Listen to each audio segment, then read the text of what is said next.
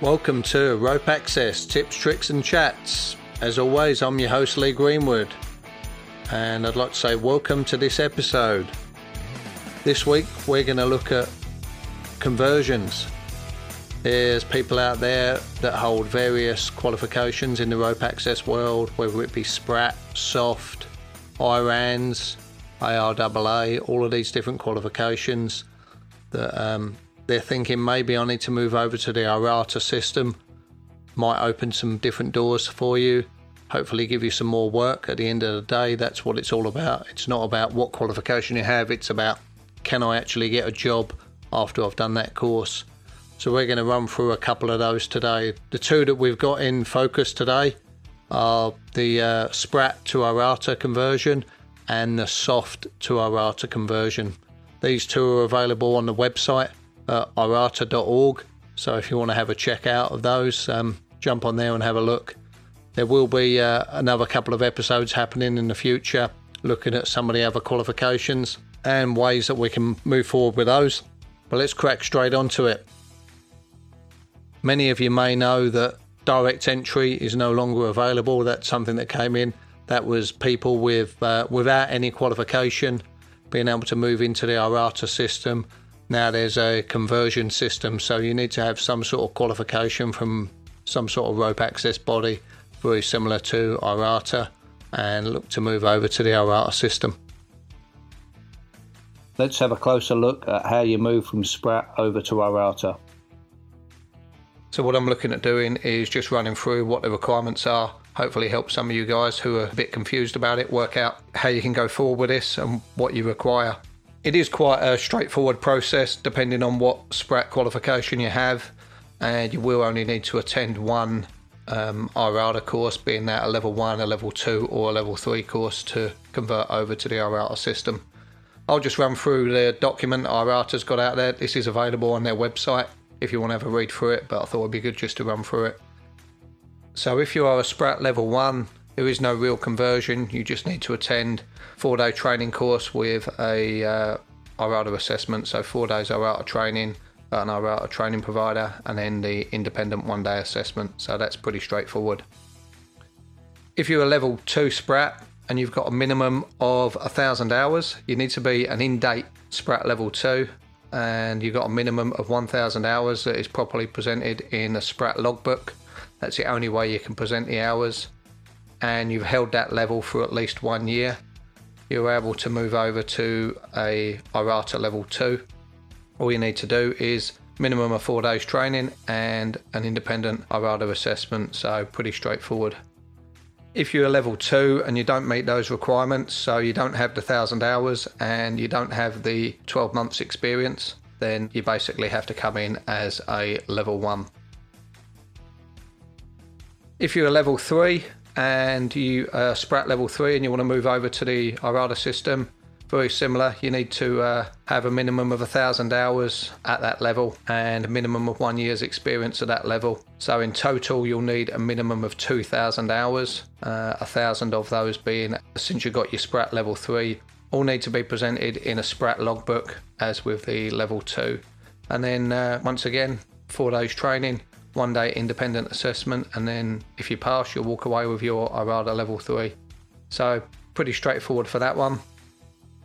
If you don't fall into that category and you got your SPRAT level 3 and you don't have the 1000 hours or the one year's experience, uh, you're eligible to go for the level 2, making sure you can provide the minimum um, hours there. If this is something you're interested in, you just need to get in contact with your local IRATA training member company, the TMC, and once they've satisfied themselves that uh, you meet the requirements, um, they will apply to IRATA registration department to get approval. Big one here, guys. Uh, no training or assessment can take place before IRATA registration department has uh, given approval for it to proceed. There's a list of documents that um, IRATA will require from the TMC. So basically, they'll require them from you. Name of the candidate. There'll be an application fee that is non-refundable. Copy of the SPRAT certification showing both registration and expiry date. So a copy of your uh, certificate. Copy of the ID card from Sprat as well, showing the expiry date, making sure those two match up. And then a copy of the Sprat logbook showing all relevant hours uh, that are correctly logged. So that's the information that needs to be sent over to IRATA. So if you can get all that in place and you meet the requirements of the hours, then um, you should all be good. Once you've uh, gone through all of this um, and you turn up for the training, at the beginning of training, you must present the approval letter from IRATA, copy of your SPRAT certificate, and your SPRAT ID card uh, to show that they're in date and correctly filled out logbook. These will need to be presented to the assessor on the uh, assessment day as well. So you need to make sure you've got them there at the start of the training and then for the assessment. The uh, responsibility is put onto the assessor. So, um, for the uh, points I just noted that need to be presented to the assessor, he needs to make sure that these are fulfilled before he can begin the assessment. So, if you don't have your SPRAT certificate, ID card, or logbook that are obviously they need to be in date and correctly filled out, then uh, order letter from IRATA. You won't be able to do the assessment, so you need to make sure you've got all of those. Also, the assessor will need to verify the identity of the candidate, so uh, using some sort of government ID, ensure that the person in the logbook is the person who uh, is being assessed. Um, but that's pretty standard for all assessments these days. So, what happens if it goes wrong? Um, if you fail the assessment, you can get a total of uh, two attempts at the assessment. So, if you're going for the level three or the level two, you can have two attempts at that or if you're going for the level three, the assessor may uh, give you the option to take a IRATA level two or level one um, if you haven't met the requirements of the level three. And the same being for a level two candidate, you may be awarded a level one by the assessor rather than the level two if you didn't meet those requirements. And finally, with the assessment, all of the criteria that's uh, laid out in the TACS, the training assessment and certification scheme needs to be followed. Just the uh, the hours may be different through this document that's uh, come out from IRATA. As I mentioned, uh, this document is available on the IRATA website, SPRAT to IRATA conversion procedure. I hope you guys found this useful. If there's anybody who's uh, interested in moving over from uh, Sprat to IRATA to potentially open some doors for you. My opinion, any training is good training, but at the end of the day, I want a uh, I want a ticket that's going to open some doors for me. So you may be working in parts of the world where the Sprat ticket has stood you in good stead, but now you think that the IRATA qualification may open a few doors. So there is a uh, an option to move into the uh, IRATA scheme, not having to start at level one. You could potentially come in at level two or level three if you meet the requirements that we've just chatted about. So let's move over from the uh, Sprat conversion over to the soft conversion. This is uh, for the guys up in the Scandinavian region who hold that qualification. You may need to move over to the IRATA ticket for various platforms that you're working on if you're working in the offshore facilities or if you're looking to jump over into the North Sea sector, it may be that you need to hold the IRATA qualification. So this one could work out well for you guys. At the start of March, uh, IRATA released a new document of how technicians who hold the soft qualification can move over to the IRATA qualification. I'm just going to run through some of the requirements. The document is available on the IRATA website if you want to have a closer look, and obviously speak to your local training provider if uh, if you're keen on doing this. Similar to the Sprat to IRATA conversion, there's a document, as I've mentioned, with a breakdown of what it is and what you need to do. The uh, the first thing you need to do, uh, the prerequisite, is you need to get a Centre Soft verification letter from the soft certification guys. This will show IRATA that you have a soft qualification and what level, and it also has a record of the hours that have been worked and the validity of the certification and that will need to be provided to the TMC, the IRATA training member company. Once uh, the TMC's got this, they'll need to complete a document, FM326, send it over to IRATA, training at irata.org, pretty standard uh, email address that gets sent over to. And then uh, that will be verified by the IRATA head office, and then approval will be given to proceed onto the training course. There will be a uh, letter issued from IRATA, and they need to make sure that that is present before any training starts. and the IRATA assessor needs to verify that beforehand. So here come the basics. If you've got a soft level 1, you can only move over to IRATA level 1, so the standard 4 days training, 1 day independent assessment. And then uh, with the uh, level 2, coming over to IRATA level 2, if you have the current soft level 2 qualification or soft level 3 assistant, and you have a minimum of one year, 12 months experience at the soft level 2 and a thousand hours recorded at any soft level, you're eligible to convert over to IRATA level 2 and you'll need to undertake four days training, one day independent assessment for your uh, IRATA level 2. If you hold a soft level 2 and you don't have the thousand hours required, you can only go for the IRATA level 1 so if you got under those thousand hours, it's a IRATA level one ticket for you. Um, or hold on until you get the thousand hours, I guess.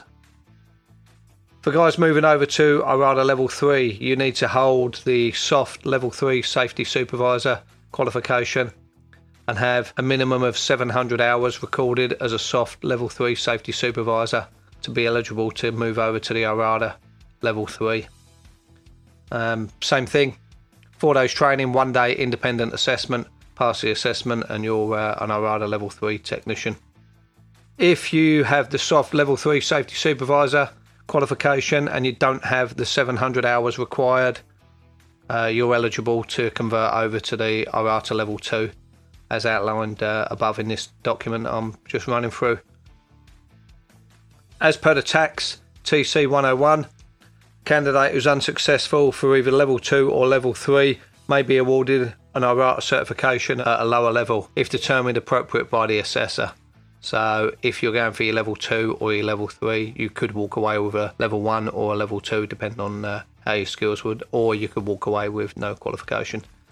One main difference between this one and the SPRAT to IRATA conversion, uh, it doesn't actually mention any uh, amount of attempts you can have. So in the SPRAT to IRATA certification, you're allowed two attempts at that level. Um, with this one, there are no restrictions, so that's uh, pretty good for you guys. Obviously, this is aimed more at the guys up in the Scandinavian region, you know, in Norway and places around there where this qualification's held. Could open some doors for some people if you're working in the uh, in the North Sea up there, working in the Norwegian sector. Um, it might be an easy way to convert over to working for some of the um, some of the Scottish companies working in the uh, UK sector. Thanks for listening, guys. As always, uh, really appreciate it. There's quite a few of you out there now. Uh, we're getting quite a lot of downloads, which I'm actually amazed and humbled by the fact that people want to listen to me talk about rope access, um, which is uh, pretty strange and weird in, in my opinion. Had quite a few messages from people giving me some advice of what they think I should do, ways we should go. Really appreciate all of that advice. Getting pulled up on uh, certain words I use um, not being appropriate. Don't forget, guys, I'm just a rope tech who's uh, sitting here pressing uh, record and shooting from the hip. So, um, yeah, apologies if I've upset anybody with any of the uh, the wording that I use.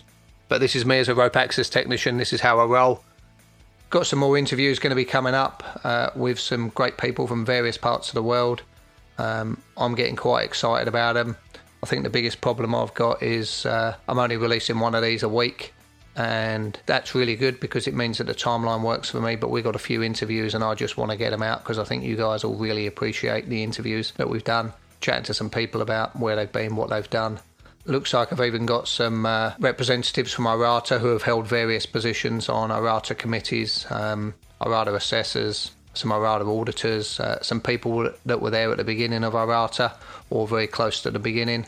Trying to work real hard to uh, get some guys in uh, in the 500 club. There are IRATA numbers less than 500.